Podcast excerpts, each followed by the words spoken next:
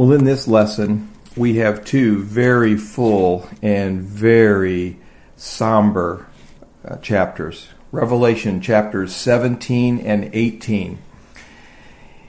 These chapters are entitled Desolation and Destruction. We see the desolation of the harlot in chapter 17, and we see the destruction of Babylon in chapter 18 it's very important that we properly interpret these two chapters and fit them in in the right place during the tribulation period. But first of all, let's let's discover what's happening here. These two chapters are informational chapters.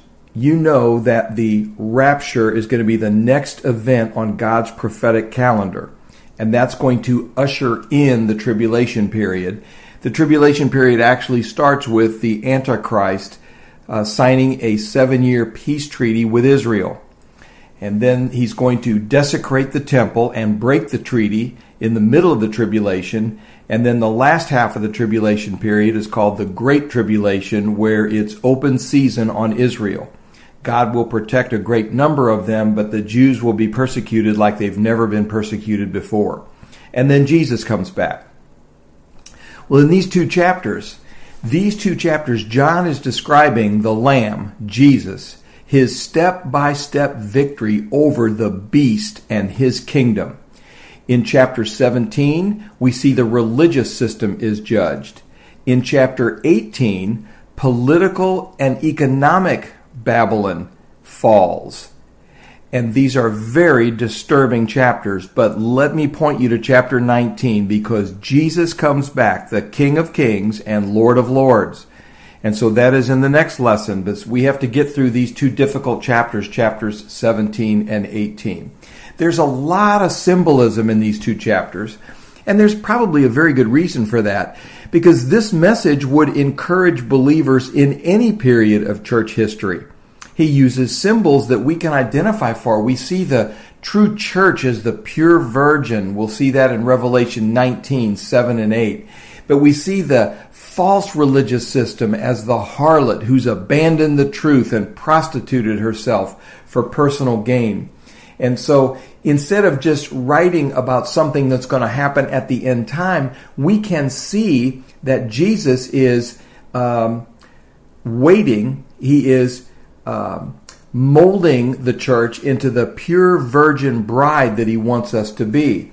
Uh, turn, if you will, to 2 Corinthians chapter 11, verse 2.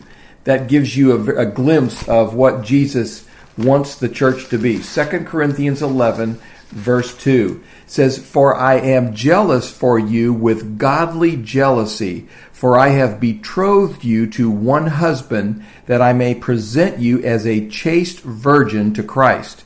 Paul was jealous over the Corinthians. He wanted to present the Corinthians and the other believers that he was the spiritual father of and the people he had discipled. He wanted to present them to Jesus as a pure virgin.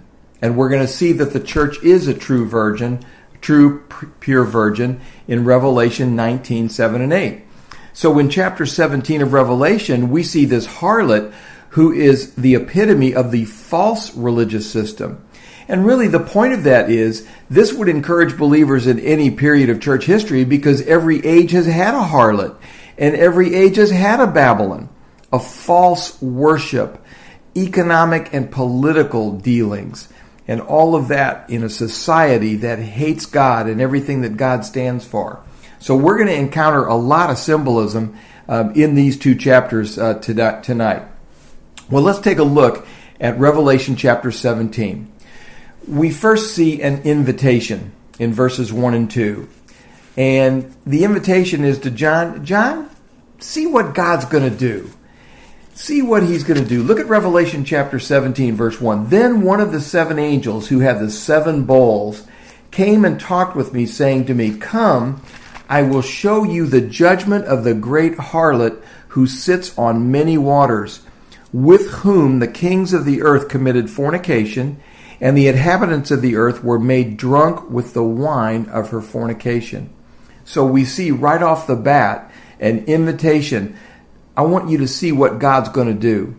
I want to invite you to see this harlot And you'll notice that the agent uh, here in verse 1 is one of the seven angels who have the seven bowls. So it's a judging angel. It's someone who has been involved in God's judgment, and now he's going to be dealing with John in the desolation of the harlot. Look at the description in verses 3 through 6. So he carried me away in the Spirit into the wilderness.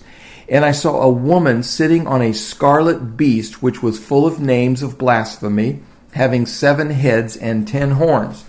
The woman was arrayed in purple and scarlet, and adorned with gold and precious stones and pearls, having in her hand a golden cup full of abominations and the filthiness of her fornication. And on her forehead a name was written Mystery Babylon the Great, the mother of harlots and of the abominations of the earth. I saw the woman drunk with the blood of the saints and with the blood of the martyrs, martyrs of Jesus, and when I saw her, I marveled with great amazement. This is quite a scene. John's carried away in the Spirit into the wilderness, and he sees this. Well, really, when you go back to Genesis chapter 2, Adam and Eve, Genesis 2 speaks of a pure bride in a lovely garden. But by the Bible's end, civilization has degenerated to an impure harlot in a wilderness, and that is what sin does to the world. So we're going to see that. The woman is identified with a city. We'll see that in the rest of the chapter. This woman is prosperous and powerful, but blasphemous and dangerous. This woman is the great harlot and the mother of harlots. So, in order to see that this is false religion, turn back to Genesis chapter 10. And I always want to read all the scripture for you because many of you tell me that you listen while you're riding in your car and while you're doing work around the house. So I want to make sure I read the scripture so that you know, uh, so that you can hear the word, because the most important thing we can do in any Bible lesson is to read the word of God. First of all, in Genesis 10, we see really the father of Babylon, so to speak, is Nimrod. In Genesis 10 8, Cush begot Nimrod. He began to be a mighty one on the earth. He was a mighty hunter before the Lord. Therefore, it is said, like Nimrod, the mighty hunter before the Lord. And then we see Nimrod and his work in chapter 11 of Genesis. This is the Tower of Babel. It's the Babel crisis. And Genesis 11:1 says, "Now the whole earth had one language and one speech. And it came to pass as they journeyed from the east that they found a plain in the land of Shinar, and they dwelt there. Then they said to one another, Come, let us make bricks and bake them thoroughly. They had brick for stone, and they had asphalt for mortar. And they said, Come, let us build ourselves a city and a tower whose top is in the heavens, lest we make a name for ourselves, lest we be scattered over the face of the whole earth. But the Lord came down to see the city and the tower which the sons of men had built. And the Lord said, Indeed, the people are one and they all have one language, and this is what they begin to do. Now, nothing that they propose to do will be withheld from them. Come, let us go down and there confuse their language, that they may not understand one another's speech. So the Lord scattered them abroad from there over the face of all the earth, and they ceased building the city. Therefore, its name is called Babel, because the Lord confused the language of all the earth, and from there the Lord scattered them abroad over the face of all the earth. This is where in Babylon, where the Tower of Babel was was uh, was attempted to be built, this is where this civilization against God started. This is the seat of sin right here, where in the very close to where the Garden of Eden was located. So Genesis 2 speaks of a pure bride. Revelation 17 talks about an impure harlot. But we see that this great harlot, the mother of harlots, this Babylonian system has given birth to all false religions. So, what Nimrod did in Genesis 11 gave birth to the spirit of Babylon, the spirit of false worship that has permeated history. It has happened throughout history.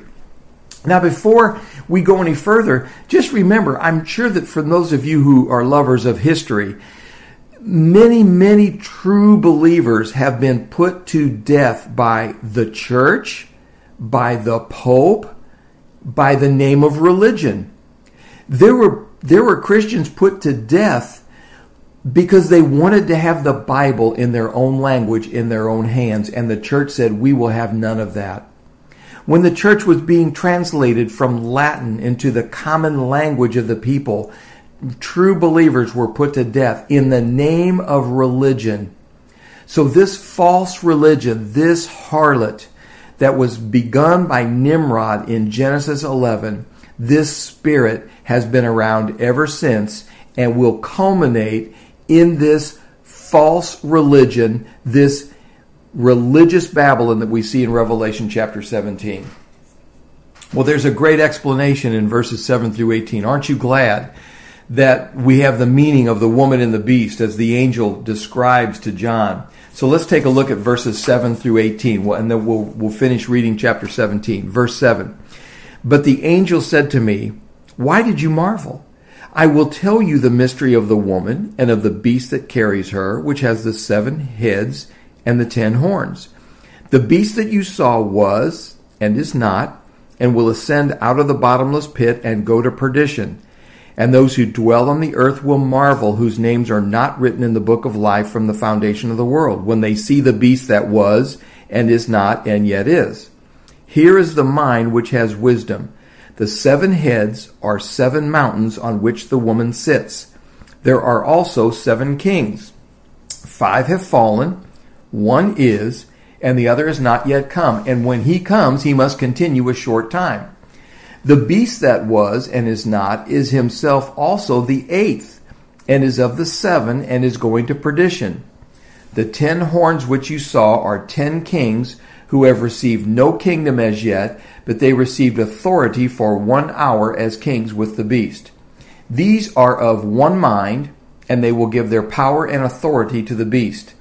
These will make war with the Lamb and the Lamb will overcome them, for he is Lord of lords and King of kings, and those who are with him are called, chosen, and faithful. Then he said to me, The waters which you saw where the harlot sits are peoples, multitudes, nations, and tongues. And the ten horns which you saw on the beast, these will hate the harlot, make her desolate and naked, eat her flesh, and burn her with fire. For God has put it into their hearts to fulfill his purpose to be of one mind and to give their kingdom to the beast until the words of God are fulfilled. And the woman whom you saw is that great city which reigns over the kings of the earth. Wow, we have much to cover here we first of all we saw the description of Babylon in verses 1 through 7. We saw the agent that God was using, the angel, and then we have the details in verses many details in verses 1 through 6. And then we have the harlot and we have political power in verse 3. Because he says, "And I saw a woman sitting on a scarlet beast." Now that scarlet is the color of Satan. We saw that in Revelation 12:3. It's the color of sin according to Isaiah 118. But this woman is riding or is sitting on that beast. And that beast was full of names of blasphemy and we're going to see that that beast is a kingdom and kingdoms. And so that just tells us that this harlot, this religious system, it's going to be politically aligned with the beast. And so for a while, the Antichrist is going to be, it's going to be politically expedient for him to coexist with this religious system. So there's political power in verse 3. There's glory in verse 4. She's arrayed in purple and scarlet and adorned with all kinds of good stuff. But there's also, it's counterfeit and it's also this woman is in line or in federation with the Antichrist and with his false kingdoms. We see that this woman, this religious system, is a persecutor in verse 6. But there's a promise in verse 7. I'm going to tell you. I'm going to tell you the mystery of the woman and of the beast that carries her. Isn't it interesting that in verse 5 it says, Mystery Babylon the Great? And I'll tell you why that's so interesting. I used to think that that was an mystery was an adjective, mystery Babylon, but it really isn't. It's an appositive. It's a noun. Mystery is another name for Babylon the Great. We know from reading the New Testament that the church was a mystery. Jews and Gentiles being one in the body of Christ was a mystery. And it's something that is spiritually discerned. And the same thing goes for this mystery. This is a false church. This is a false Christianity, a false religion.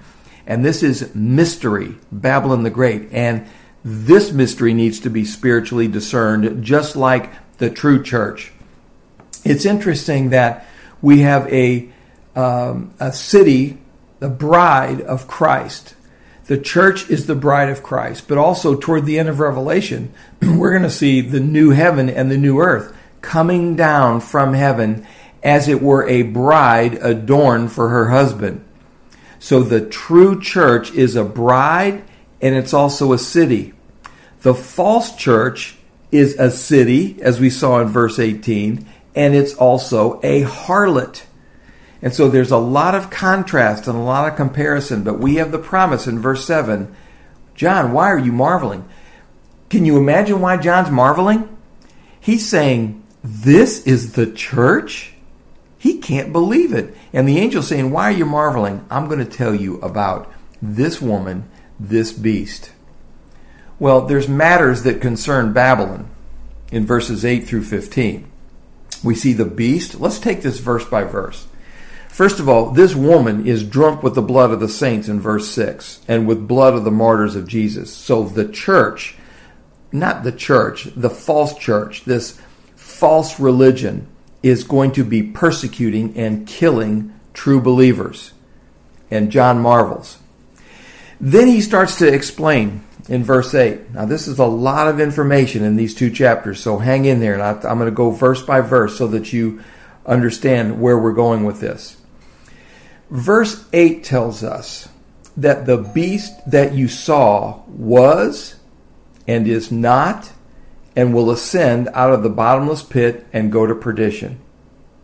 And so this this beast was alive, then was not, and was ascended out of the bottomless pit. I believe he's talking about the Antichrist with this mortal head wound. A lot of people believe that he's going to be critically injured, and it's like it should have killed him, but it really didn't, and he'll rise again. I believe that he really will die, and God's going to allow Satan to uh, make him rise from the dead just because he's a counterfeiter and he's an imitator. But this beach, beats, beast rather, is going to be energized by Satan. It says he'll ascend out of the bottomless pit and go to perdition. And those people are going to follow the beast, it says in verse 8. When they see the beast that was and is not and yet is. Because he was, then he died, and then he was raised. And then in verse 9, it talks about the heads. The seven heads are seven mountains on which the woman sits. This is very intriguing because many people see this and immediately they say, This is Rome. And this is the Roman Catholic Church. Now, it may be Rome because Rome was a city built on seven hills. But you know, if you do a little research, there are at least 51 cities around the world that are purported to have been built on seven hills. 51 of them. Rome is one of them. There's a city in Ukraine, Rio de Janeiro, Cincinnati, Ohio, all built on seven hills. And yet, how can we make the leap that a certain church is going to be the false church. This is simply going to be a false church that pretends to be followers of the true God, but is not. And I'm not willing to name a denomination or a particular faith as being the false church. This may be Rome. We're going to find out this city may be Babylon. I don't think it's Cincinnati but I believe it could be certainly could be Rome or Babylon because verse 18 says, "And the woman whom you saw is that great city which reigns over the kings of the earth. Now, let me in- interject this right here. Uh, some people have a hard time digesting the fact that Babylon is a city and a system. Let me try to make that easy for you. Have you ever heard of Wall Street? Wall Street is a city. I mean, Wall Street is a street, rather. But it's also the financial center of the United States. Could be the financial center of the world. So Wall Street is a street, yet it's a system. Madison Avenue is a street in New York City, but it's also the center of the advertising world. And so you, you could go on and on. You get the idea. So just like Wall Street and Madison Avenue, Babylon is a city, and I personally believe Babylon will be rebuilt, if not right before the tribulation period, then during the tribulation period. But Babylon is going to be a religious, political, economic system, but it's also going to be a city that I believe will be rebuilt. But he says here, there are also seven kings. Five have fallen, one is, and the other has not yet come. And when he comes, he must continue a short time. And then he says, The beast that was and is not is himself also the eighth and is of the seven and is going to perdition. Here's how I interpret these verses. Um, there were seven, the seven kings that he's talking about, when he says five have fallen, many people try to make the emperors of Rome fit because you know from the book of Daniel, the image, the, uh, the head of gold, the chest of silver, etc. We were talking about Babylon, Medo Persia, Greece, and Rome. Those were four world powers. And there's two legs, which means Rome was going to reign twice, two, two reignings for Rome. And then the feet become ten toes. And we'll get into the ten kingdoms, the ten horns in a, in a couple of minutes. But there's really no five emperors of Rome that we can say, okay, these are the five. We can't, we can't pick out the five most important or the five most powerful or the five most cruel. Here's what makes sense to me. These seven kings here that it talks about in verse 10. Five have fallen, and I believe that these are the five uh, world rulers Egypt, Assyria, Babylon, Medo Persia, and Greece. In John's day, those five had ruled the then known world. So the five that were fallen were those five kingdoms Egypt, Assyria, Babylon, Medo Persia, Greece, and Rome. Uh, Greece. Then Rome is the one that is in verse 10. Rome was ruling when John was on the earth writing this, and the other has not yet come. That's again Rome as a revived Roman Empire. And then we have the kingdom of the beast. He's going to reign in that revived Roman Empire. So those are the seven kings Egypt, Assyria, Babylon, Medo Persia, Greece, Rome, and the revived Roman Empire, the kingdom of the beast because when he comes, he must continue a short time. And the beast that was, the Antichrist, verse 11, is also the eighth, because he's going to set up the revived Roman Empire, and then he's going to die, and then he's going to be revived, so he'll be the eighth kingdom, because every, he wants to be worshipped.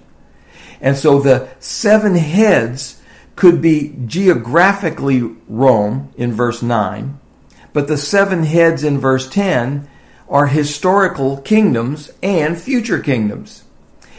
In Scripture, a mountain is a kingdom if it's not named. So it may not be geographical kingdoms. It could be just, we're talking about kingdoms here. So the beast was both one of the seven kings and kingdoms, but also the eighth. And you know, in, in times past, the Babylonians, when Nimrod started this mess in Genesis uh, chapter 11, uh, he had a wife and gave birth to a child, and they worshiped that mother and child. The Babylonians worshiped mother and child, like some people worship Mary and Jesus, and they believed in the death and the resurrection of that son. So the Babylonians worshiped that for centuries before Jesus uh, even came and lived and died. And so this harlot's desolation is compared to the desolation of Jezebel in 2 Kings 9 30 through 37. And so those are the seven kings that were mentioned. And in verses 16 to 18, we see religious Babylon, who sought political alliances and power, will in the end be destroyed by a political alliance. Here's how all that plays out. Look at verse 12. The ten horns which you saw are ten kings who have received no kingdom of yet, but they received authority for one hour as kings with the beast. They're of one mind, and they will give their power and authority to the beast. So here's what's going to happen. This is in the first half of the tribulation period.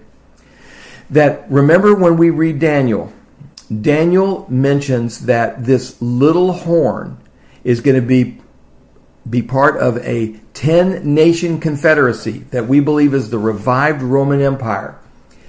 And there's going to be political alliances, and this little horn, he's going to rise up and he's going to take out three of these other horns, and he's going to establish his power that way. But for a time, these ten horns, these ten nations, these ten kingdoms, they're going to make up the revived Roman Empire, are going to need this religious system.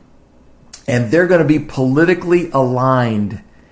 And they're both going to be powerful but it's pretty clear that whoever the leader of this religious system is, is not going to be liked by the Antichrist or by the false prophet.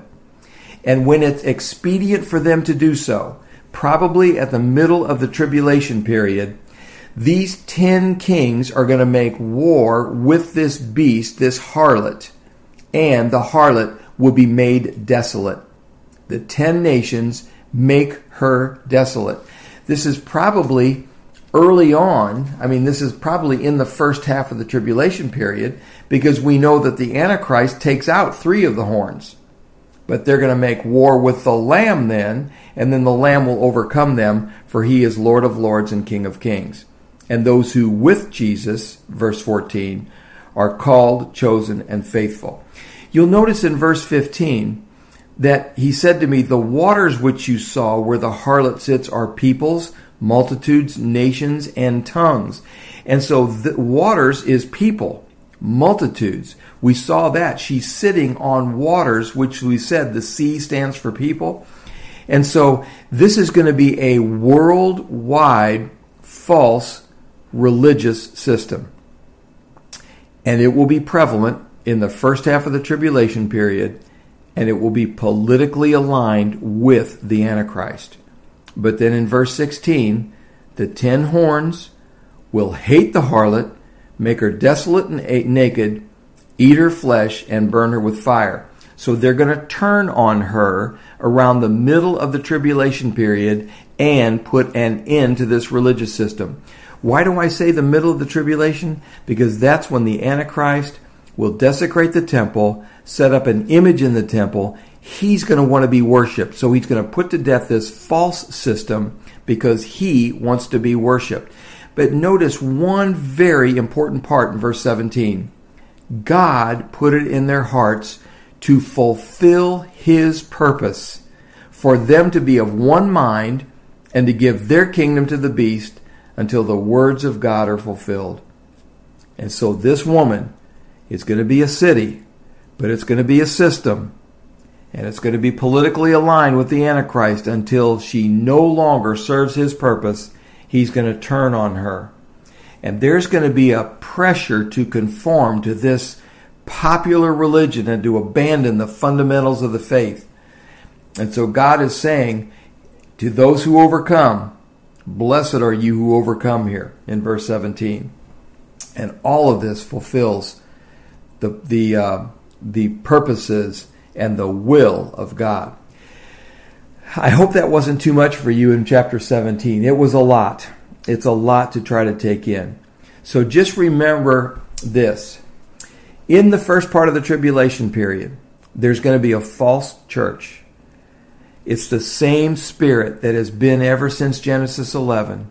Nimrod instituted Babylon, the spirit of Babylon, false worship, false false religion has been around since Genesis 11. It's going to be around in the tribulation period in the person of this harlot. So this harlot will be a city and a system, a religious system. And it's going to be politically aligned with the Antichrist and these other rulers. And when it's expedient for them, they're going to hate the harlot the whole time. And when they have an opportunity, the Antichrist is going to set himself up as God and put an end to this religious system. That's the best way I know how to put Revelation chapter 17. That's the destruction, uh, or that's the desolation of the harlot. All right, let's move on to chapter 18. Chapter 18 is the destruction of Babylon. Now we're talking economic and political Babylon. Now let me tell you right away here now. I'm going to give you the timeline here. The harlot in chapter 17 is put to death in the middle of the tribulation period the destruction of Babylon that we see in Revelation 18 is at the end of the tribulation period, very close to when Jesus comes back. So we see several voices in chapter 18. We see the voice of condemnation in verses 1 through 3. We see the voice of separation in verses 4 through 8. The voice of lamentation in verses 9 through 19. And the voice of celebration in verses 20 through 24. This is going to be, this is an ancient city. I believe it is a system, but I also believe that it will be a physical, geographical city, the city of Babylon, because the Old Testament seemed to prophesy that Babylon would be destroyed, never to be rebuilt again. And I don't really think that ever occurred in the Old Testament. So I believe that Babylon will be rebuilt and then God will judge Babylon and will destroy Babylon and never to be rebuilt again. Because Babylon is a powerful empire and it's a symbol of mankind's rebellion against God. Started with Nimrod, continues today, it will culminate in this powerful empire that we'll read about in chapter 18. So John hears these voices. Let's look at the voice of condemnation in verses 1 through 3.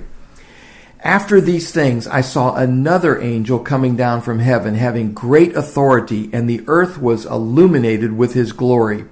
And he cried mightily with a loud voice, saying, Babylon the great is fallen, is fallen, and has become a dwelling place of demons, a prison for every foul spirit, and a cage for every unclean and hated bird.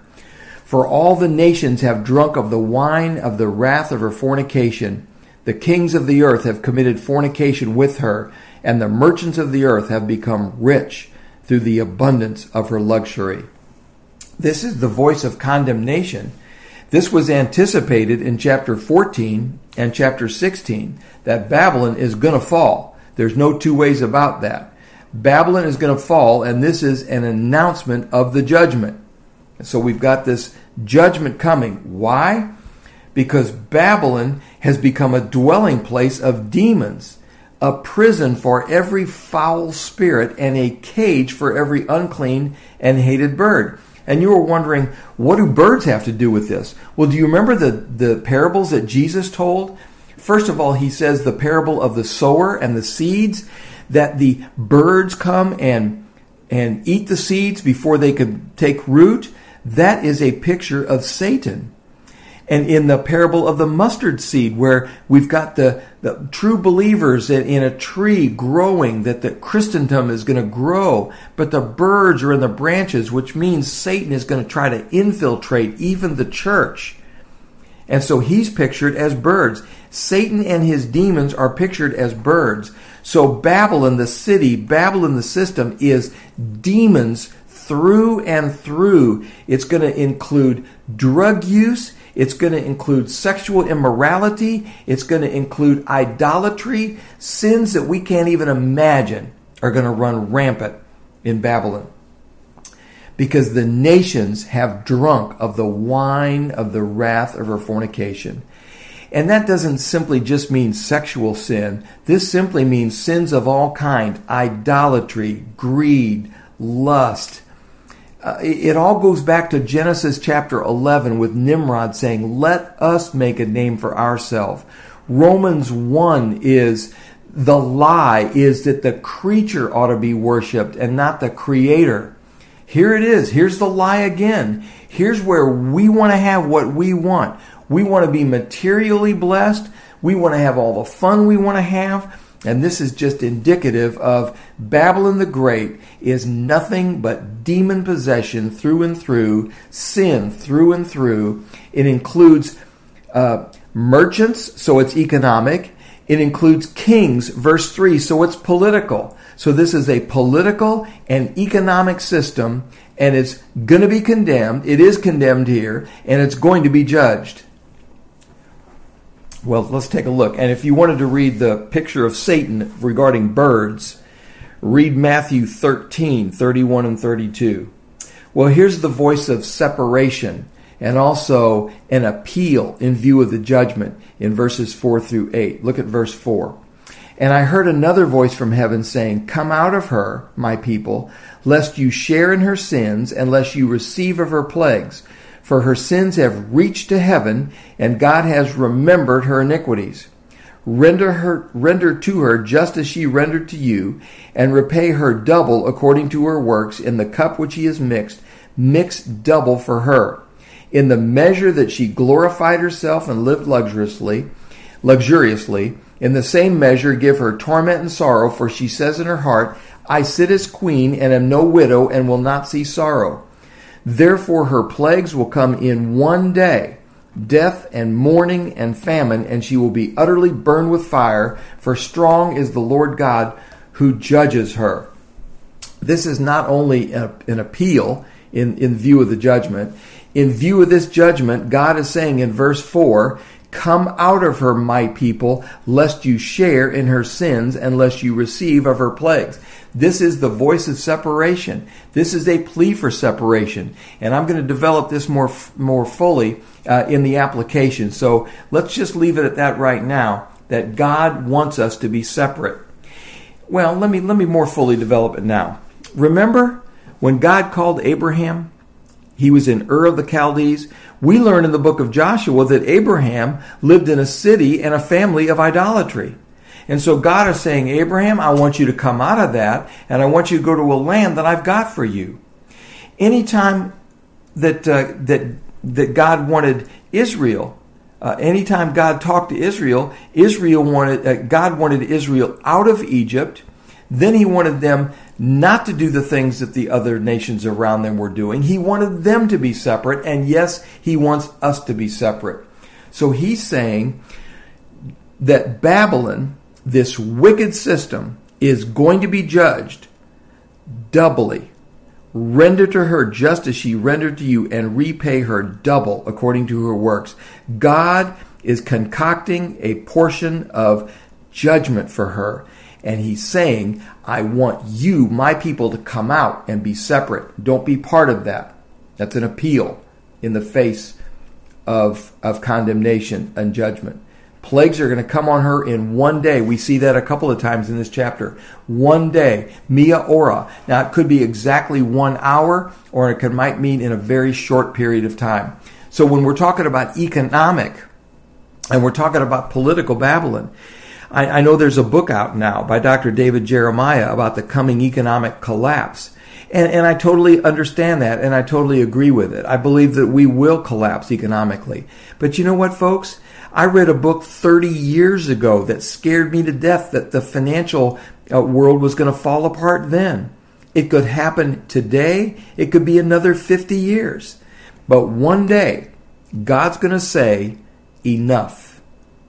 And He's going to pull the plug on the financial world, the economic world, the political world, and in a very short period of time, Babylon will be judged. We just happened this year, in the year 2010, the stock market plunged 600 points in 15 minutes.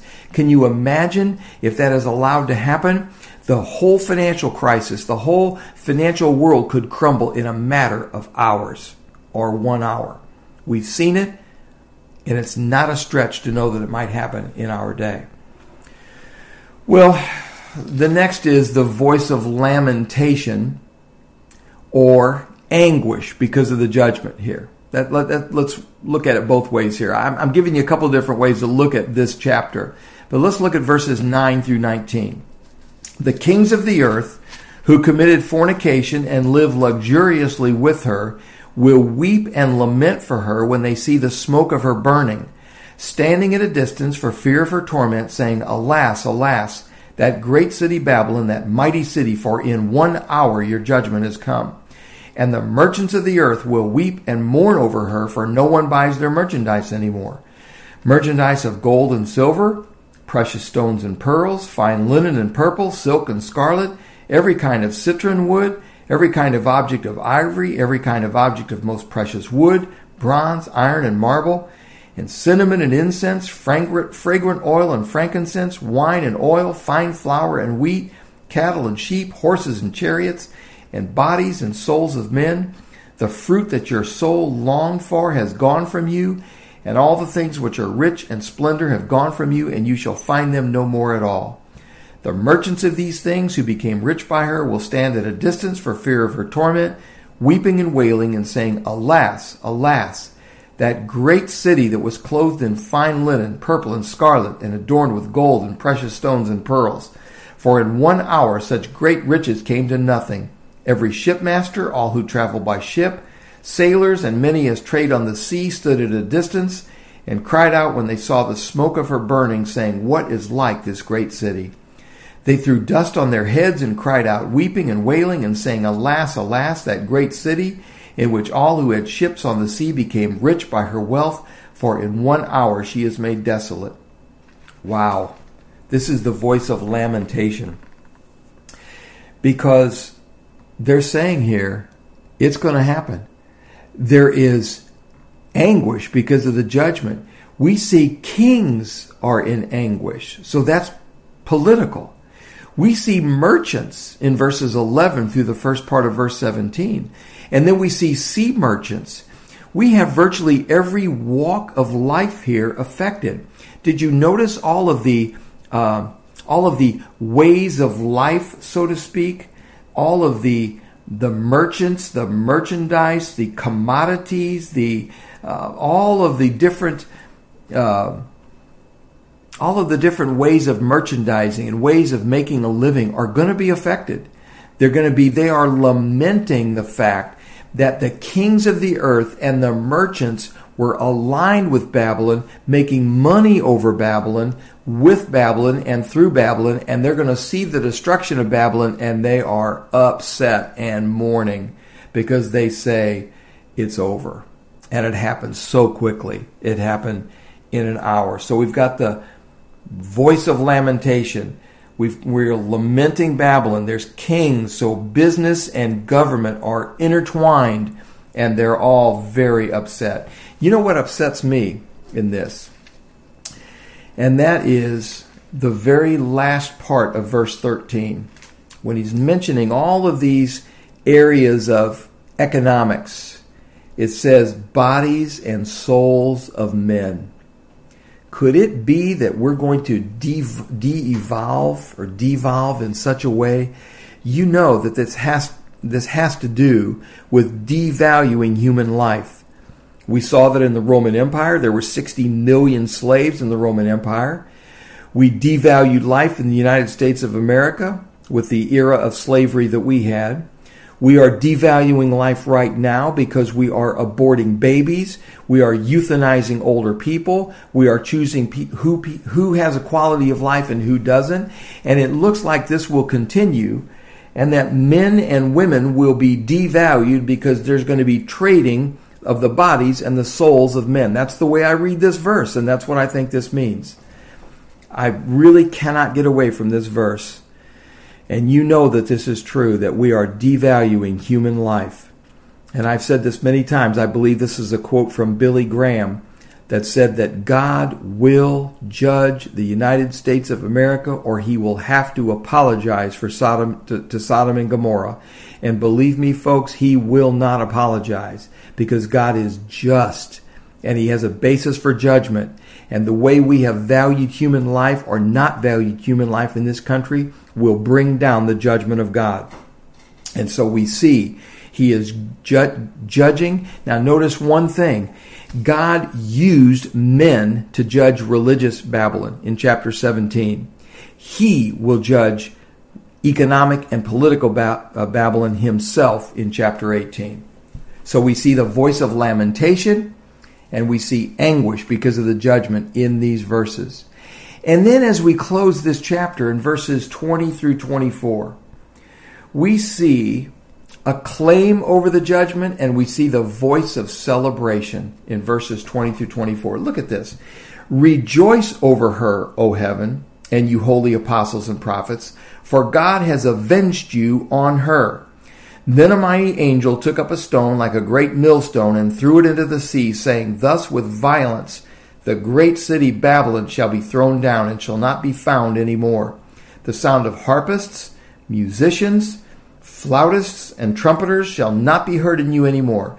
No craftsman of any craft shall be found in you any more, and the sound of a millstone shall not be heard in you any more.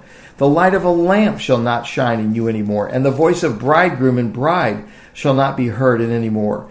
For your merchants were the great men of the earth, and, for, and by your sorcery all the nations were deceived. And in her was found the blood of prophets and saints, and of all who were slain on the earth. Here's the voice of celebration. Now we should compare, and I'll let you do this.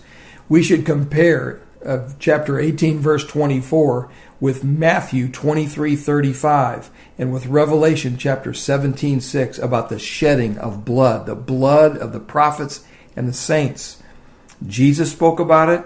We've seen it in Revelation, and we are celebrating now because God is judging.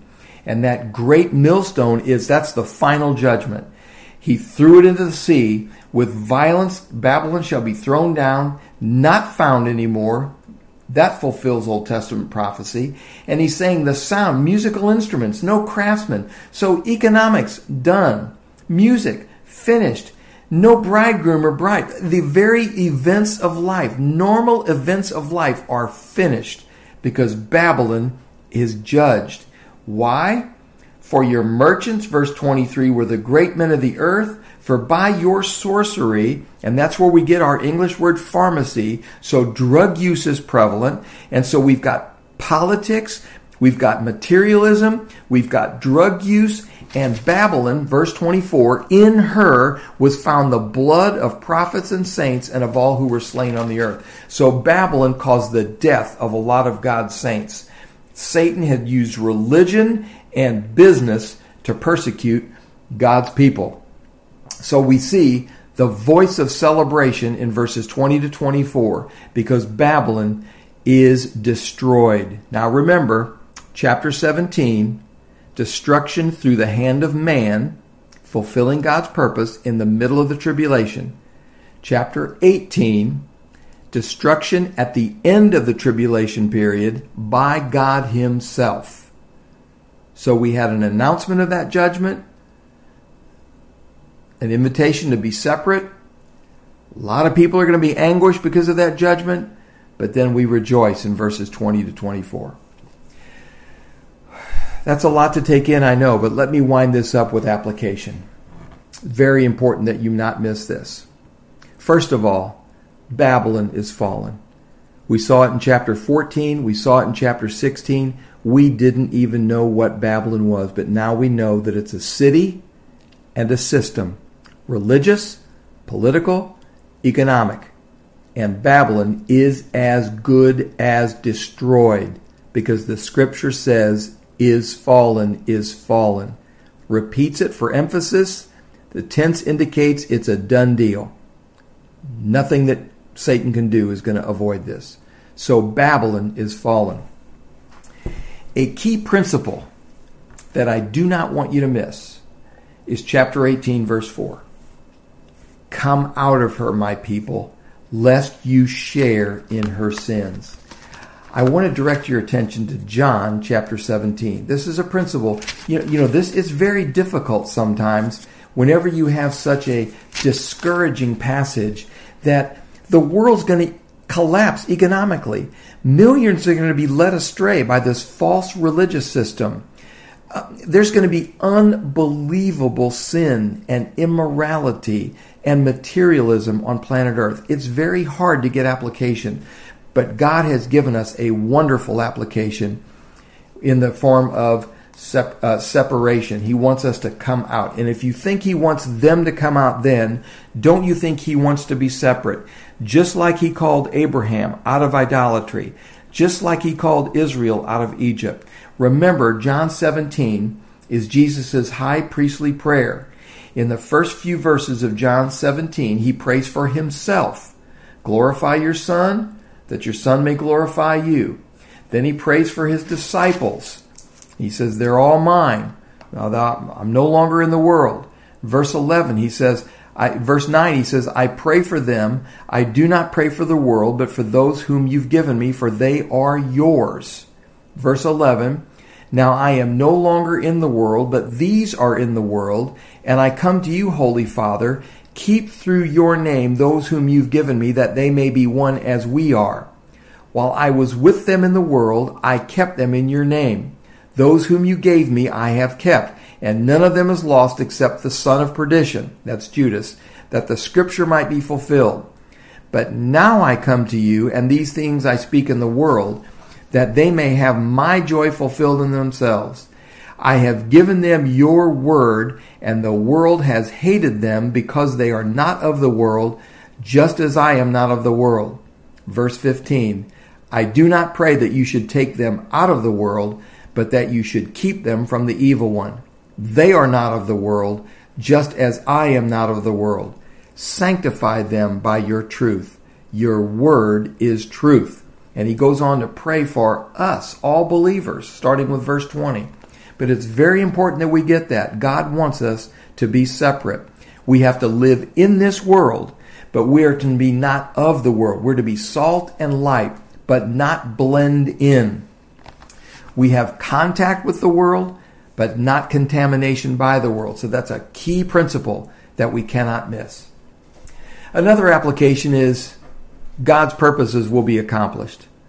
Nothing Satan can do to change this. God will have his purposes done. In chapter 17, he put it into men's hearts to destroy the false religious system. And in chapter 18, he himself judges Babylon. His his purposes will be accomplished. And, and you, you remember we read in verse 20, Rejoice over her, O heaven, and you holy apostles and prophets, for God has avenged you on her. Folks, we are not rejoicing because people are going to be doomed and destroyed and sent to the lake of fire. We are only rejoicing because God is holy and just and He's making things right. Our hearts should break over the people who are going to be cast into the lake of fire. And we should do everything in our power to show Jesus to everybody that we see day in and day out in the workplace, in the classroom, in the home, in the neighborhood. And so there is a lot of destruction. And we're not rejoicing over people who are eternally going to be uh, destroyed and separated from God. But we are rejoicing that God is holy, God is just, he will judge, He'll do it righteously, and He'll make everything right.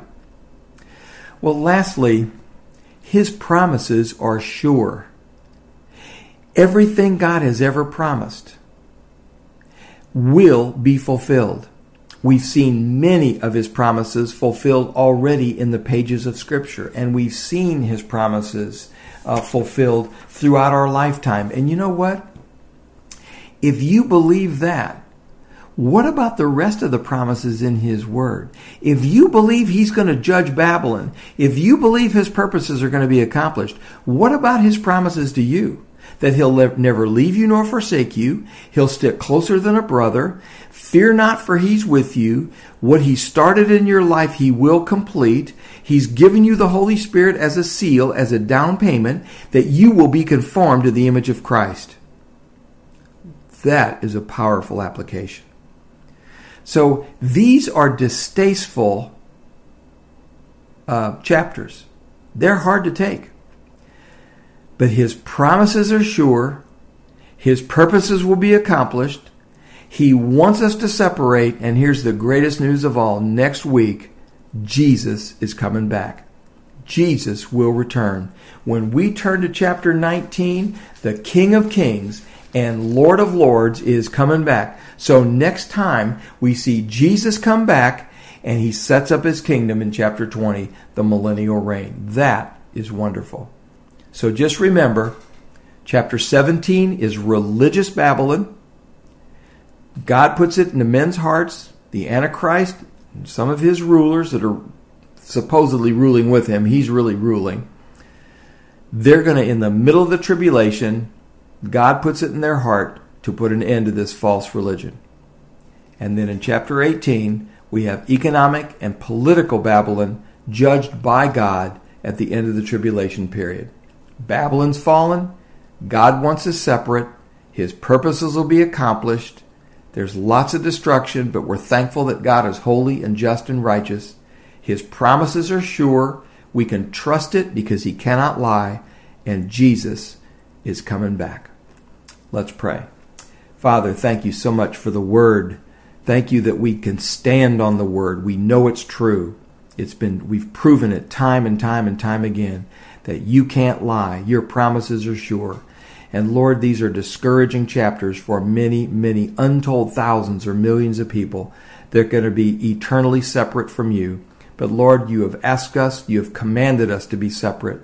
Help us to walk intimately with you and be in the world but not of the world. And help us to walk closely with you day by day so that we're salt and light and that people see Jesus and it will change their eternal destiny. Thank you for the word, for its power, its relevance. Thank you that you're holy and just and righteous and that we can count on you. We want glory for you and we need we need you to be glorified, and we want you to build us up in the process of us glorifying you. Thank you for what you're going to do in these remaining chapters. In Jesus' name we pray. Amen.